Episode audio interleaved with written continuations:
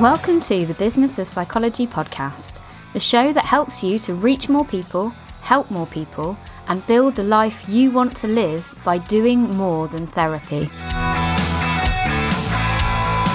Are you stuck in private practice paralysis? We've all been there.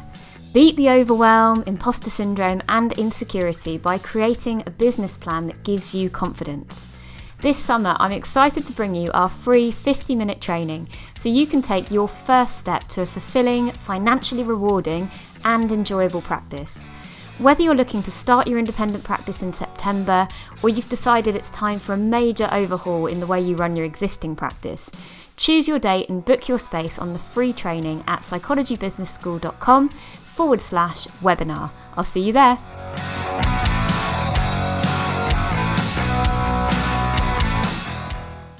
Today I'm recording a different type of podcast. Today it's not about strategy, it's not about a process, it's not about tips. And that's because I really can't give you any when it comes to this question. Today we're talking about something really personal. We're talking about the decision that many of us grapple with here in the UK about when to leave the NHS.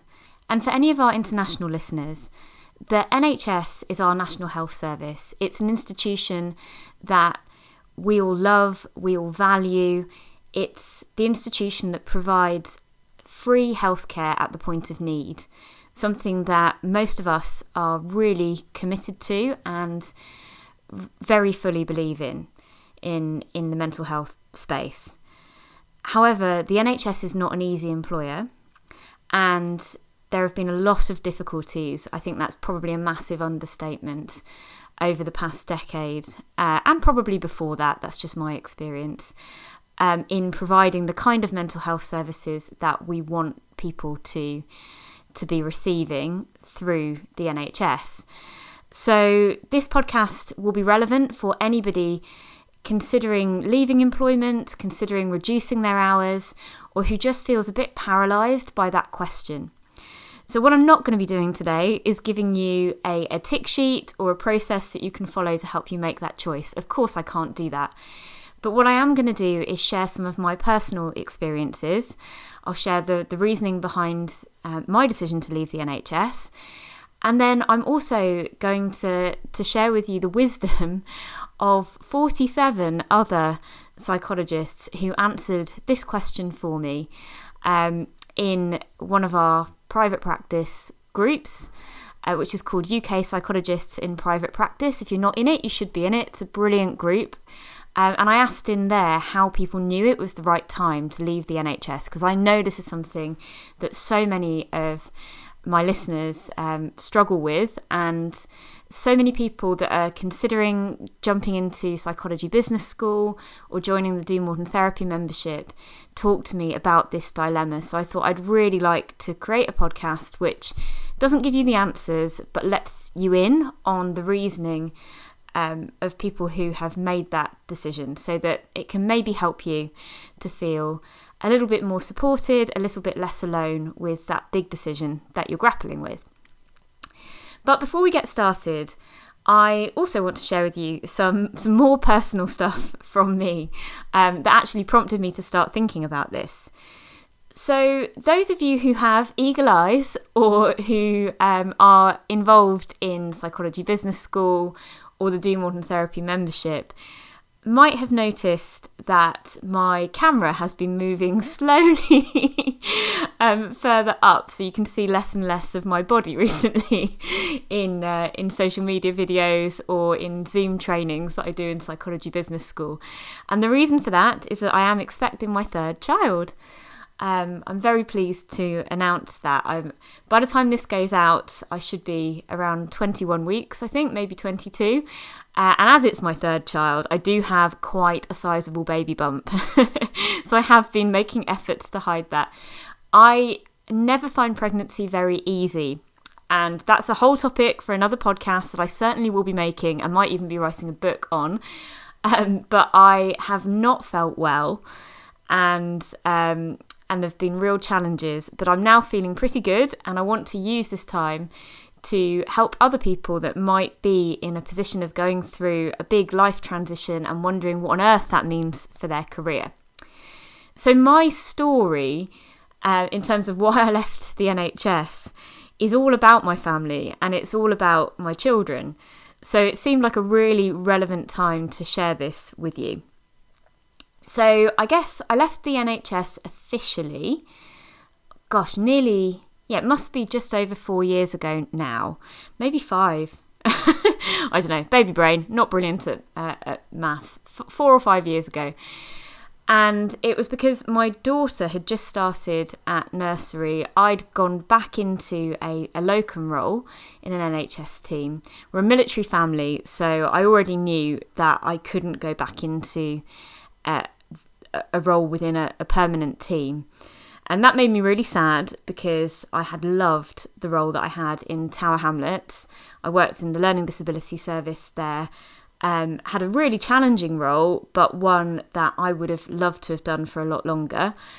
Um, but unfortunately, I knew that as a military family, we were likely to be moving. Um, so I, I, kind of knew that that was probably going to be happening around my daughter's first birthday, maybe the 18 month mark. So I took a short term locum contract with a local team. I won't name which one. Um, and I was really keen to get back into the NHS. I'd really missed it while I'd been on maternity leave. I never really saw my career going in any other direction. I'd been incredibly grateful to get on to training as um, as a clinical psychologist for, for anyone who maybe took a different route or might be international listening to this, the NHS fund our training as clinical psychologists, and we're extremely privileged in that position compared to other mental health professionals like counselling psychologists, people who do psychotherapy courses. You know, they usually have to self fund them. So I was aware of how lucky I'd been to get my doctorate paid for by the NHS. But also, ideologically, I'd, I'd grown up really loving the values of, of free healthcare, free at the point of need, was something that was very important to me. And the client groups that I'd worked with, you know, specialising in learning disability, were not people that were ever going to be able to directly pay for those services. So in a way, I really hadn't ever imagined independent practice being part of my career. I'd imagined a few things, maybe like research, maybe working for a charity at some point, maybe working for a university, but I'd never imagined that I would give up working in the NHS altogether. It just wasn't part of my thinking. So I took this job in a locum service and I really enjoyed uh, a lot of aspects of the role. Unfortunately, my daughter did not get on well with nursery. Um, she just was ill all the time. Every bug was destined to make her, um, you know, unwell for, for at least a week. So I really struggled to ever be at my NHS job. Um, which, for anyone listening to this who's ever been in that position, I was solo parenting. My husband was deployed, he's in the Navy, and I had no friends or family anywhere near me. So it was me, you know, I had to be the one who hot footed it down to the nursery every time she got a temperature. I had to be the one that took all the time off work until she was ready to go back to nursery. I was the one doing all of the sleepless nights. Um, and you know the the buck stopped with me. So it was really difficult on lots of practical levels. Really difficult because I knew I was letting my team down. And as much as lovely friends would try and say to me, you know, oh, I'm sure you're still doing a really good job and they really value you. And they were lovely to me about it, I should say. Um, my manager was so kind and so accommodating, and they helped me with every kind of flexibility that they could extend to me. But the fact was, I was just not able to do the job in the time I was able to be there. Um, and there was just a reality to that fact. It was a big job, too big for a locum, I have to say. And you know, I would have I would have campaigned for a lot more psychology provision in that service.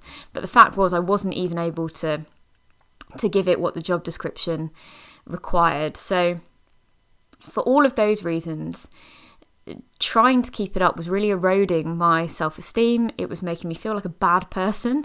It was certainly making me feel like I couldn't live my values. I wasn't being the psychologist I wanted to be. I wasn't being the mum that I wanted to be either.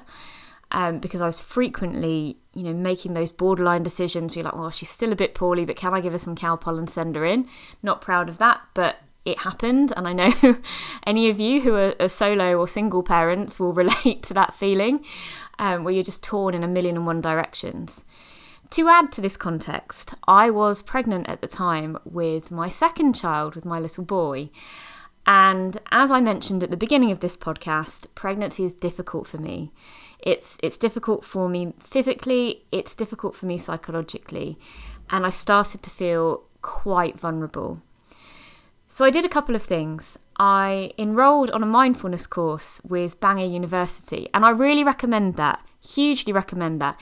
If you are pregnant right now um, or going through any life transition and you are struggling um, psychologically, doing a structured mindfulness program can be really transformative. And what it did for me was it, it forced me to spend some time with my mind it forced me to spend some time with my values and it enabled me to see that I wasn't living them and that actually there might be a, a different path that would allow me to do more of what felt like my calling and while still being the parent that I wanted to be because I'd, I'd had these blinkers on for my whole career and I see this when I talk to people who are considering leaving the NHS all the time. I talk to people who are considering psychology business school, but it feels like it's stepping into the dark side or giving up on something that they've been really passionate about.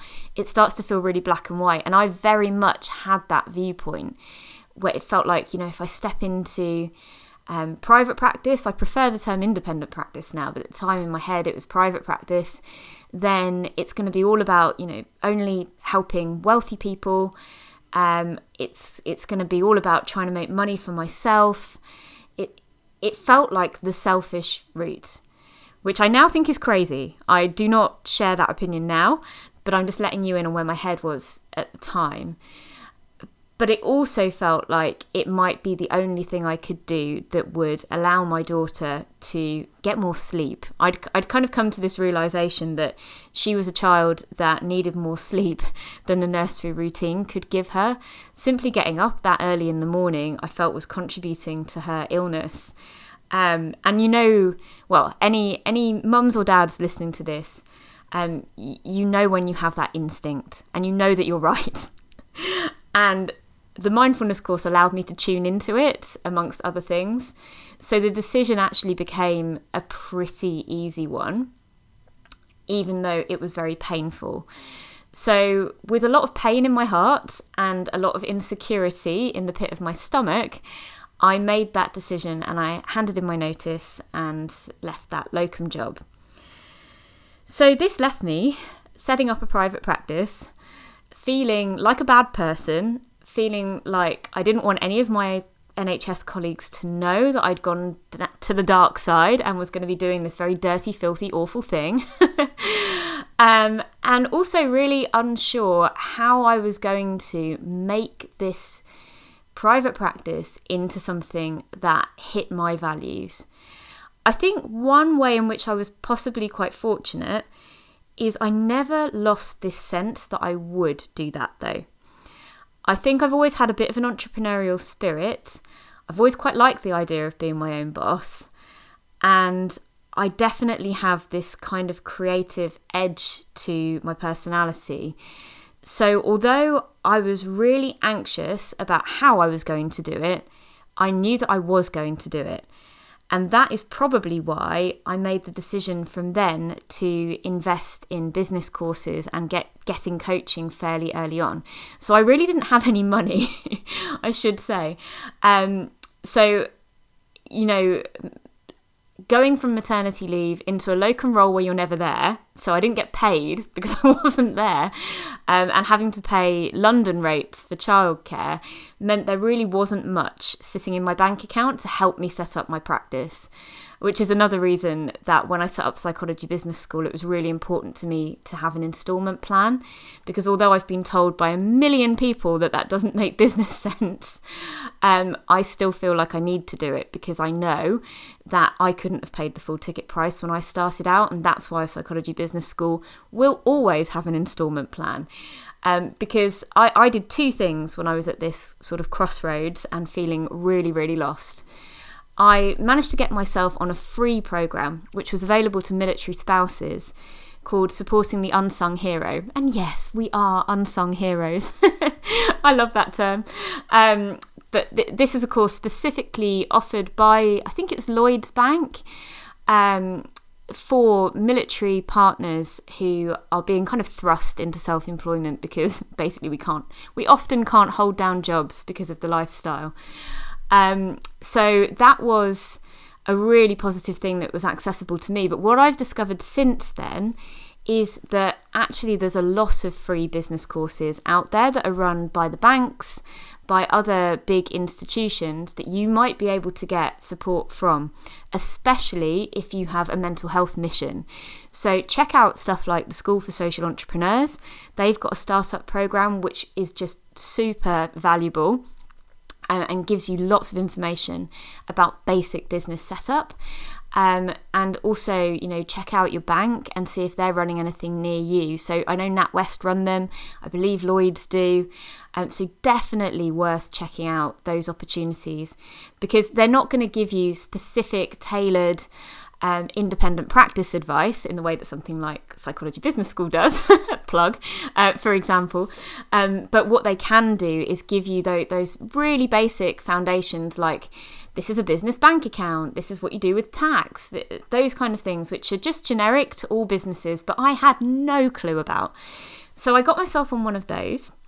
And I also knew that because I move a lot um, and because, you know, I didn't have much of a network in the area that we were living. It wasn't like I hadn't worked in that area before, so I didn't have loads of professional connections around me, um, didn't have things in place uh, to get referrals into a private practice.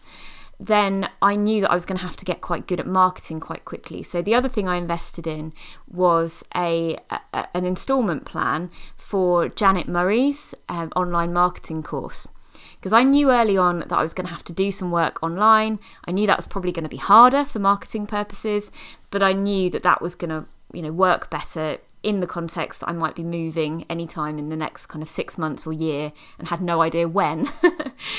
um, so I made that decision and it was a really, really good one because being around other people who were also petrified, who also felt that they had no no business knowledge, that, that they were in completely the wrong arena, that they didn't know what they were doing. um, it just showed me that that imposter syndrome is universal and that eventually, if I was determined enough, I would overcome it and that I would get more confident and I would get the business um, working.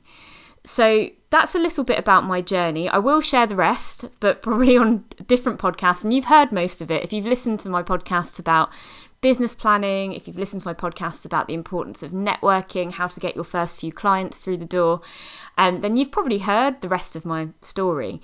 But that's how I got into independent practice. It was messy. I felt like I was pushed, I didn't jump. Um, and it was with a real mixture of sadness and pain, but also excitement about what I might be able to do for myself, um, or how I might be able to live my values a bit better in independent practice. Now, I'm aware that most people um, listening to this and most other psychologists and therapists I know aren't military spouses hopefully a lot of you have got better support networks around you than I have, and hopefully that means that a lot of you won't be pushed in quite the same way that I was. And I think that's what leads to a lot of this paralysis that I'm hearing from people considering coming into psychology business school, considering coming into independent practice, but are really struggling to kind of make those decisions. So I thought it'd be really helpful to gather some experiences from other psychologists in the UK Psychologists in Private Practice group. But before we dive into that, I just want to say that my intention in this podcast is to provide you with a sense of community. If you're in a position, maybe a bit like mine, where you're wondering if continuing in your NHS role is right for you, I'm absolutely not suggesting that any one path is better than any other path. The route I've taken has really shown me that we can do incredible things within and outside of the NHS. But I do believe it's important to find a path that allows you to live your personal values. So, before we go into people's experiences and thinking about the reasons that people have left the NHS, I just want to talk a bit about the positives of NHS employment and why so many of us stay in it for so long. So, firstly, I think the number one for me was the team. So when it works, and even when it isn't quite working, you do get to work alongside some very awesome individuals. So the team is a big one. Secondly, you've got the pension, enough said. Third, you've got the stability. You know what money is coming in at the end of every month. And while that can definitely happen in, in independent practice, it takes a little while to get there. Number four it's technically available to everybody. Because it's free at the point of need, technically NHS services are available to everyone who needs them. Now, I think all of us with a bit of experience know that there are groups that really struggle to access NHS services, and so I felt a bit funny about owning that one um, because I'm not sure it's uh, entirely true. But that's the idea, at least. That's the ethos that the NHS is working towards, which is one that we can all get behind, I'm sure. And that's why you can have a greater diversity of clients. Again, technically. I think most of us will have found that certain services are used more by one community than another. Um, and there's often not as much diversity as you would expect, but you probably do get more diversity of clients than you do in your standard independent practice. There are potential opportunities for service development. I was involved in service development as a trainee, I was involved in service development as a qualified psychologist, and that's something I really valued and enjoyed in the NHS. There are potential opportunities for research. I believe, not that I ever met anybody who had the ability to do any research in their role, uh, I know there are people that do, and you would have the resources of the NHS to help you with that when uh, when that opportunity did arise for you. And that was something I very much hoped for in my career. And if I ever go back into the NHS, which I might, um, then that's something I'd be looking for for sure. And finally, there is at least perceived authority about being an NHS health professional. There's some status attached to it either in our own minds or sometimes in the minds of clients as well. I've definitely heard from clients that I see in independent practice that they're reassured by the fact that I was NHS trained. Um, and I think I would be if I was looking for a private healthcare of any sort. I'd want to know that they were also working in the NHS. So I think that's a bonus to it.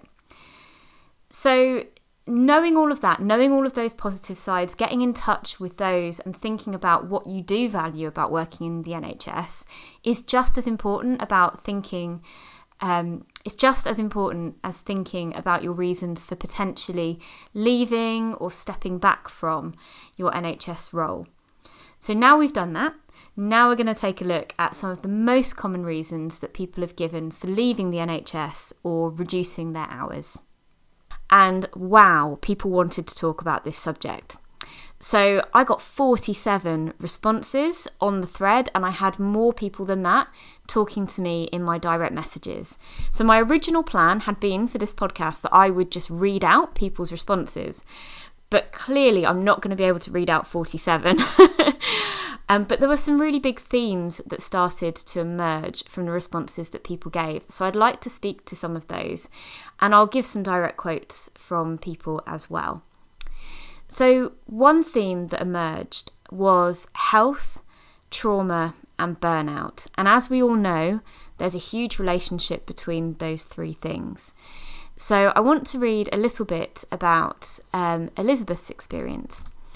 So Elizabeth shared that she felt that the management styles that she was being forced to work with were causing her burnout, that there were really high expectations of her caseload, that she was dealing with an awful lot of risk because there were less therapists than they needed in her service, and that they were really understaffed.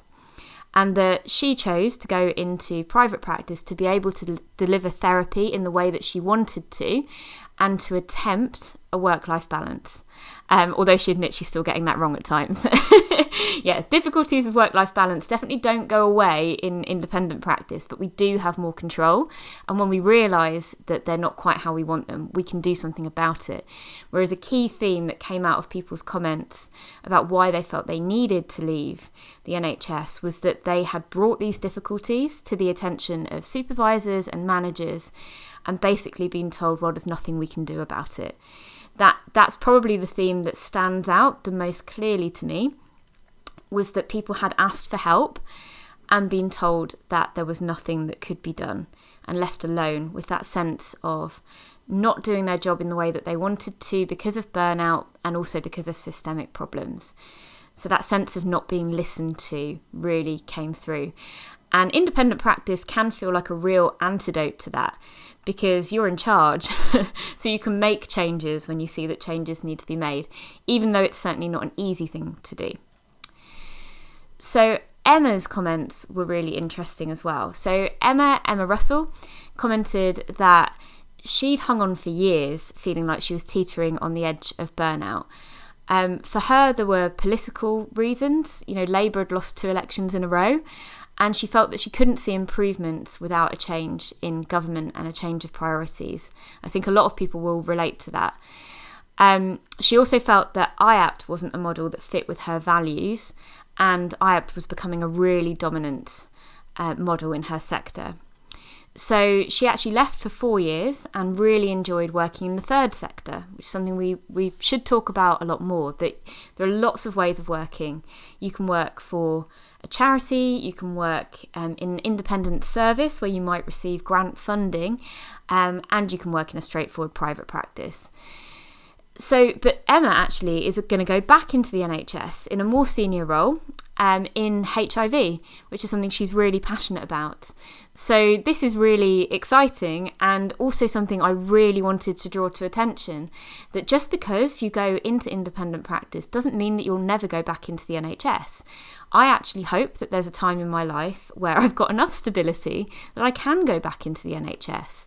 I doubt I'm ever going to go back in full time because I do sort of love being my own boss and I do love the innovation of being independent. And I, I, love the fact that I can kind of create the service that I want to see. However, if there was a, a role that came up in the NHS that would allow me to work in another slightly different way, maybe, you know, have a role in shaping a service, I'd be really excited to do that at some point in the future. So I love that Emma shared that. Um, and I wish you loads of luck, Emma, in your new job. And do keep in touch and let us know how you get on. Lots of people have been talking about values. You've heard me talk about values, Emma's touched on values, Elizabeth talked about values as well. Um, Lisa shared that she resigned after 17 years because the pandemic gave her an opportunity to consider her values. Um, and it's been, she says, liberating and energizing to be able to hang on to that clarity and allow it to guide her decisions, despite the presence of competing demands and influences. And I think that's really important. A lot of people in their re- responses talked about the tension between their values as a parent and their values um, as a psychologist or therapist. And, you know, that's something that I can really relate to. You've heard that that was a major tension for me, that I couldn't really parent in the way that I wanted to with the demands of the job, and I couldn't really do the job in the way that I wanted to with the demands of parenting. So I think that's really interesting, and I wonder if there's potential post pandemic for the NHS to have maybe a bit more flexibility around how it supports working parents. Um, sadly, a few people have commented to say that post pandemic they asked whether they could maybe do some more work from home and continue some online working, and the answer has been no. And I'm not surprised because another key theme that has come out of other people's answers, and I also noticed in my experience, that there is a bit of reluctance towards innovation in a lot of services in the NHS, not all, and I know that there are specific programs in the NHS that aim to develop innovation and entrepreneurship within NHS services. However, most people's lived experience of working within mental health services seems to be that if you you need to ask for something that doesn't quite fit the trodden path, maybe you want to work work online, for example, there seems to be real anxiety in the system about making that happen, um, and real bureaucratic barriers, to be honest. And people have faced those, come up against them, and sadly just had to make the decision to leave because they couldn't um, make a role fit around their caring commitments or their childcare commitments. Um, so I can't count actually the number of people that mentioned something along those lines. It seems to be a really big problem. Um, a lot of people saying that it wasn't clinical work as such, but it was more systemic issues. So Claire shared that after 14 years, she was feeling burnt out, but not by the clinical work, but by the politics. So her service was restructured after being taken over by another trust. I think a lot of us have had those experiences. Um, unfortunately, that other trust who won the bid then decided that that service wasn't making them the money that they wanted, so they then gave up the contract. The impact of that on the staff was really significant, and Claire said it exacerbated underlying team struggles, which made it a really difficult work environment. And I think many of us will recognise that problem. Um, I never had that specific experience, but I did work in a team where the the management changed really frequently due to probably political things going on above my head that I simply don't understand. Um, but the management changed a lot, and it, really leaves the team feeling like they don't have a rudder, like they don't have team values to work towards. And I think when that happens, when shared values uh, go out of the window, then it's really difficult to then cope with the, the demanding work that is that is placed on every mental health service. So I'm not surprised that quite a few people have mentioned similar problems to Claire where it, it just felt like the service was restructured and restructured to the point that, you know, team dynamics became a real problem. One thing that was really interesting for me is how many people mentioned that big changes happened while they were on maternity leave. I wonder, I don't know, I don't know, but I wonder if sometimes when a psychologist goes on maternity leave and maybe that gap isn't filled, some changes happen that we really wouldn't be very happy with. Um, because quite a few people have shared that while they were on maternity leave, their service drastically changed and they just didn't feel that they could go back to it. So Gemma Gemma Gate has an interesting story. She says that for her the main push was funding being pulled from the specialist LAC service that she led. Um, for anybody outside of the UK who might not recognise that terminology, LAC is looked after children service, so it's a specialist team that works with adoption and fostering. Um, so she was leading that service, and the funding was pulled when she was on her first maternity leave. She was then offered a return to a generic child and adolescent mental health service role, but she knew that wasn't really her passion. So, without that service, there was a huge gap um, in provision locally, and she decided to fill that by going into private practice full time. And she'd been doing some private adoption work before that, which gave her a little bit of confidence to leave.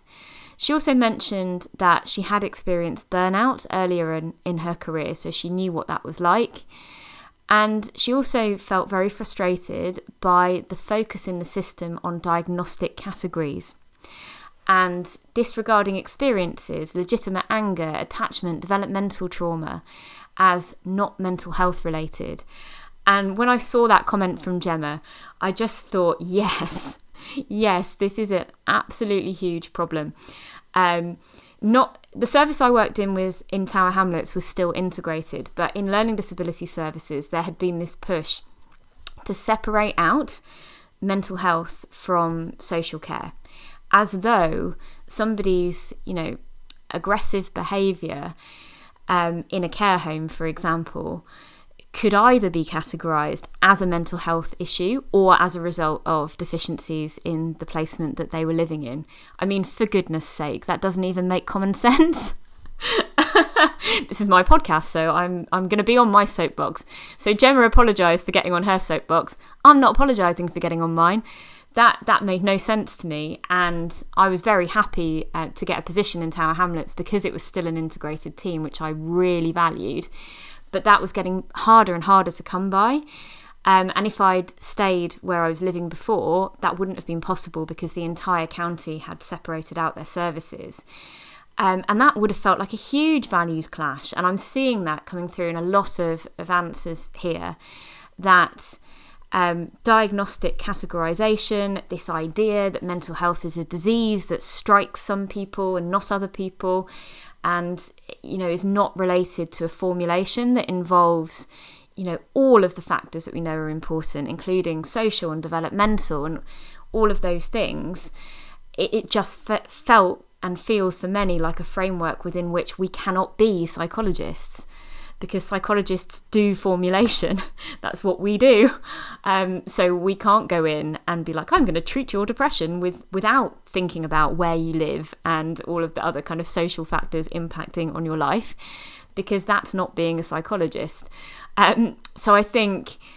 I didn't personally get to this point because I, I didn't get the chance, but I think I would have got to a similar point to Gemma where that would have just pushed me um, into independent practice because what I love about independent practice is everything I do is formulation driven because that's what I do as a psychologist, whether I'm working with an organization, whether I'm working with an individual.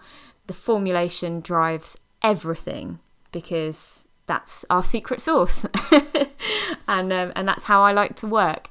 And I think a lot of psychologists um, who have replied to this post that I put out in the UK 3P group have been saying that it was difficult to work in that formulation driven way. Maybe because they didn't get much time to formulate. There are some people who have been forced into seeing so many clients per day that there really wasn't much time to do formulation work. Um, because it does take time. You can't, can't do all of it in the session. You do have to have some thinking space um, but also that it, it doesn't always fit with models like IAPT, which can become, not always, I want to put a big caveat on that, but they can become quite diagnosis led. And that has been a problem for lots of you. Um, and yeah, I get it. It would have definitely been a problem for me.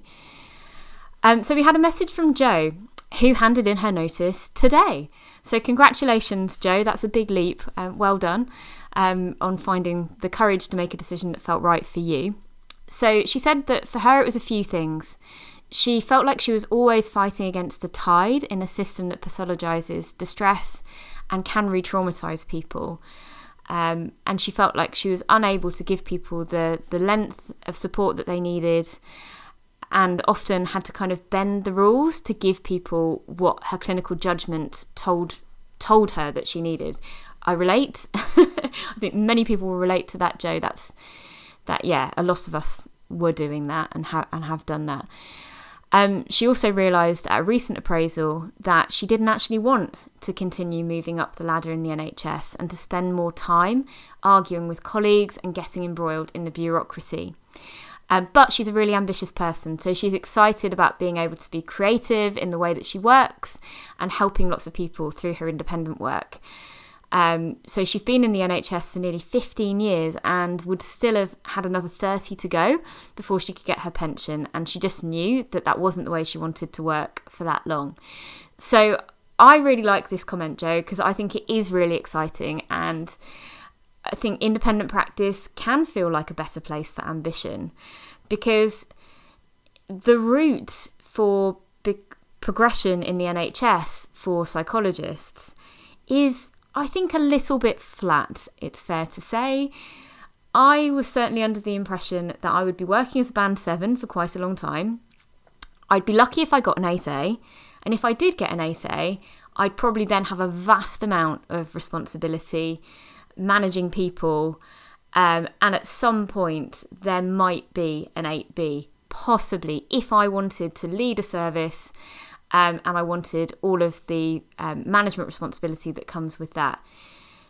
So maybe in my life, I expected that I might achieve two promotions, maybe. And, you know, lived experience, anybody who got into those lead positions, their hours were reduced. They were only ever working maximum of three and a half days a week. So you'd never actually earn more money. um, I suppose you might have had time to, to work at a university alongside it, possibly. And I think in the back of my mind, that's where I thought my career might go.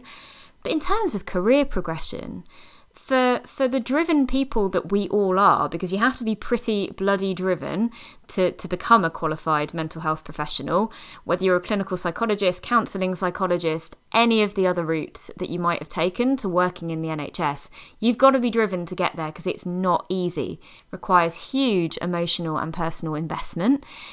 So all these driven people are then told, okay, there's this very limited route. It will take you out of your clinical specialism and you'll end up managing people and being in lots and lots of meetings that seem really, really stressful. Um, I can see why that doesn't look brilliantly appealing. and I do think, again, this didn't happen to me. I, I just wasn't in for long enough. But I think if I had been in for another five years, I would have probably started to feel that way too and started to, to crave being able to create some progression for myself and find that in, in other places.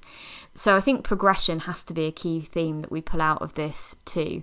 Where is the progression in the NHS or in other employed jobs? And, you know, maybe if there are any service leads listening to this who are worried about their retention, then thinking about how that could be offered to people. I think would be really good.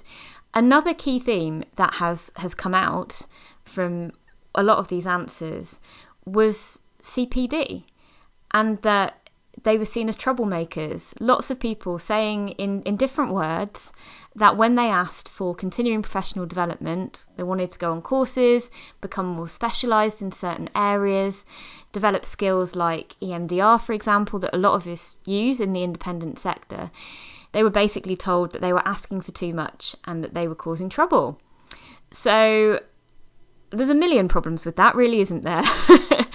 um, but I can see why that would become really frustrating over time um, and contributes to burnout actually, because CPD can be really enriching for a number of reasons. I think whenever I go on a CPD course, it gives me a bit of a confidence boost.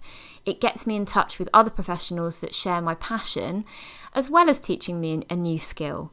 So it's not just about what I bring back in terms of a new technique or something new that I can bring to the team or to my independent practice.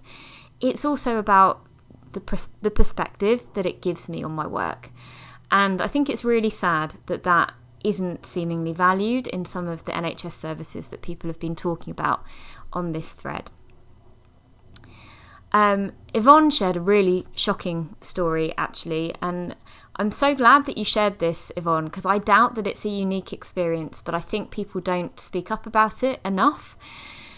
But there was a service transformation in Yvonne's service, which meant that they were switching to agile working. You can't see my air, um, my um, you can't see my air quotation marks, but they're there. Agile working from a hub, um, and that hub had next to no parking. And Yvonne's a wheelchair user, so that really wasn't going to suit her needs very well. She needs reliable parking options. Luckily for Yvonne, her private practice was going really well and she was getting busy, so she felt she could make that transition quite easily. But it really shouldn't have to be that way. It makes me really sad that people are being pushed into independent practice by a lack of, I guess, reasonable adjustment, but also just a lack of consideration of staff needs obviously people with disabilities need reliable parking, but so do solo parents. When you're the the only person who you know or a carer even there's so many circumstances under which you need quick access to transport aren't there but i know that that was actually a really big problem for me too in the locum job that i was in um, i didn't have reliable parking and you know i needed to be able to leave quickly um, for emergencies for my daughter, and that that was a big stress and a big pressure. And yeah, for for somebody like Yvonne, there there just was no choice in the matter, and that's not right. That's really not right. Um, and again, when we're setting up independent services, these are things we have the flexibility to think about. I, I didn't. When I set up my private practice, I forgot to think about stuff like parking. Um, but as soon as I realised this, this was making it inaccessible for clients and any future employees that I might have wanted to take on, I changed it. And you have the flexibility to do that. And I love the fact that we can set up our practices with policies and um, values at their core that mean that we won't do this to people, we won't do this to clients, and we won't do this to the people that we work with either as we expand and get bigger. Um, so I also want to make the point that lots of people were saying that they really loved their work in the NHS and that they didn't want to leave and felt pushed. I don't want this podcast to come across as though I'm saying NHS is bad, independent practice is good. I don't think that. I think if you can work in the NHS in a way that hits your values, it's a brilliant place to work for lots of reasons. You get a great pension, a great like often you get great relationships relationships with your team. You get to work with a great cross section of society. There's loads of reasons, and I know I don't really need to say them. Um, to any of our UK listeners, I know I don't really need to say them because we all already feel pretty positive about the NHS as a whole. But I really wanted to highlight today that there are lots of reasons, good reasons, that people have made the decision that they need to do some independent work or they need to leave altogether. And these are things which a lot of us feel we sh- we shouldn't have had to make decisions based on these factors but we have. And I want to make the point to any of you kind of teetering on the edge of this decision that it can be really, really positive. And um, Marianne, Marianne Trent, um, who's coming on the podcast actually, um, will be recording tomorrow, so it'll probably come out in a few weeks. But Marianne was saying she just wanted to do her own stuff. She went independent not because of any of these pressures that we've talked about, but because she didn't want to have to ask for permission to do the cool and innovative things that she does in her practice. And she's making an amazing success of that. Um, so there's a real kind of mix. There are, there are people that left because they wanted to follow their passion, there are people that left because they felt pushed, um, and there are people who are still doing a mix because a mix is what brings them the most fulfillment and lets them to live lets them live their values. So I think that's really important to reflect on. Um, okay, so I want to reflect now on the key themes, the key takeaways, if you like, that I got from from reading all of these responses. And to me, it seems that there are five key areas that people consider, and you might want to consider when you're making a decision about whether to remain in the N- NHS, cut down on your hours, change employer, or maybe pursue an entirely independent route. And the first is health mental and physical health. Lots of people talking about, you know, burnout, maybe physical health of, of their physical health or the physical health of family members, um, dictating their decision about whether to stay employed or whether to go independent. A lot of people also talking, sadly, about their own mental health and a lack of support in services for employ- employee mental health and feeling that like they could take charge of that a bit better if they went independent. So health seems to be a really important factor to consider. Secondly, people were thinking about their values. Who do you want to be in your life? Who do you want to be in your professional life? What kind of psychologist or therapist do you want to be? And who do you want to be in your personal life? What do you want to give to your family? What do you want to give to your friends? What do you want to give to your social life? And what kind of a role or what kind of a mix of roles might allow you to live those values best? The third thing that I would urge people to consider, and it seems like people have been considering when they've been making that decision, is what difference you want to make in the world, your vision. You know, what impact are you hoping to make? Is there a book in you? is there an online course that you want to put out there? How, you know, what what would make you feel like you'd made your stamp um, on the world in the way that you want to do it?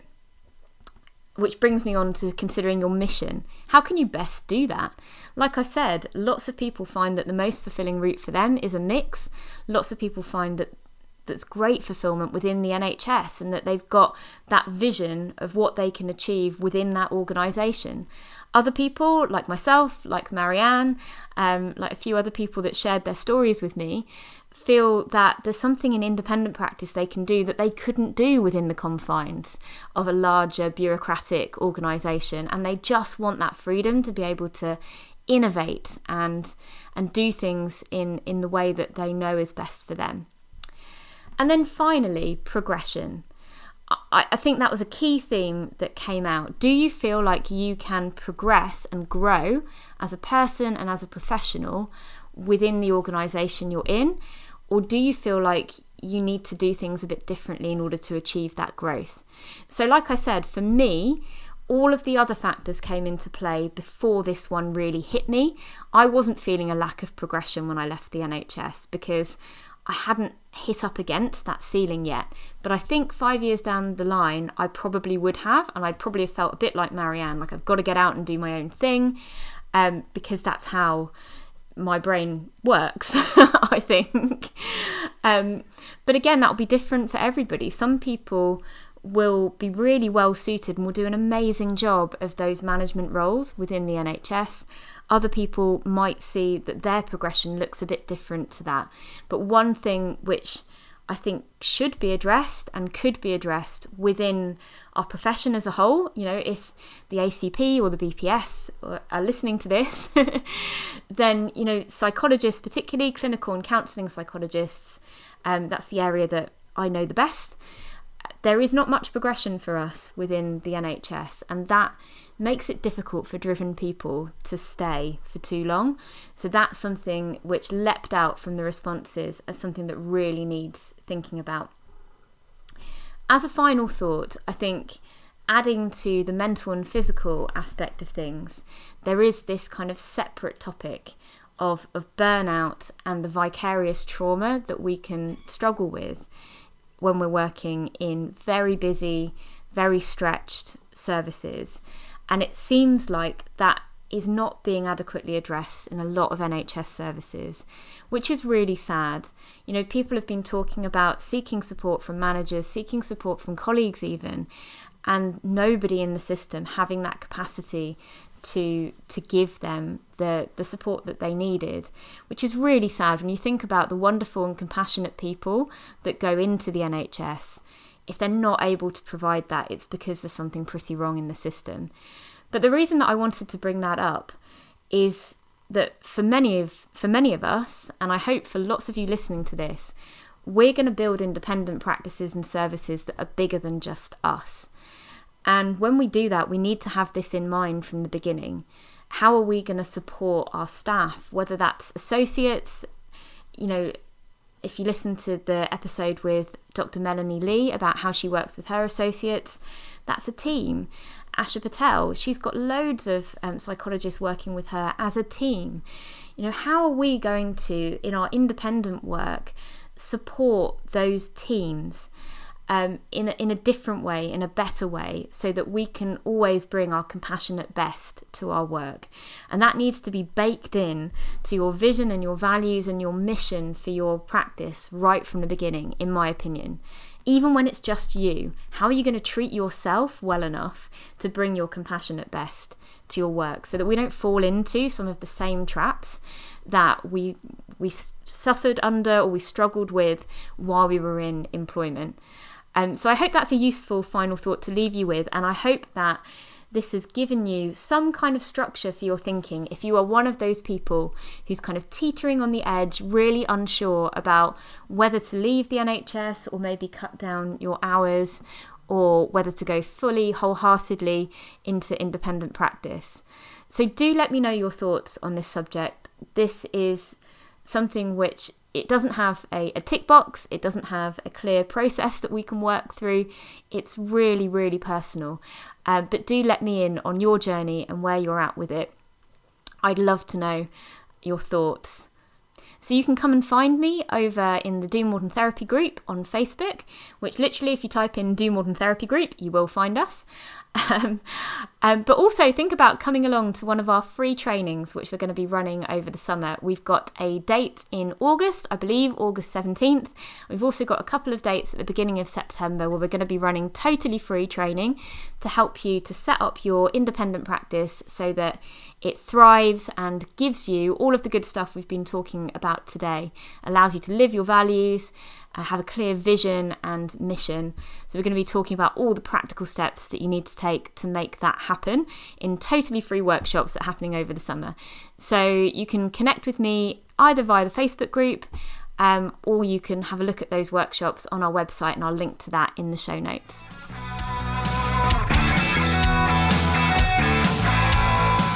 Are you stuck in private practice paralysis? We've all been there. Beat the overwhelm, imposter syndrome, and insecurity by creating a business plan that gives you confidence. This summer, I'm excited to bring you our free 50 minute training so you can take your first step to a fulfilling, financially rewarding, and enjoyable practice. Whether you're looking to start your independent practice in September or you've decided it's time for a major overhaul in the way you run your existing practice, choose your date and book your space on the free training at psychologybusinessschool.com forward slash webinar. I'll see you there.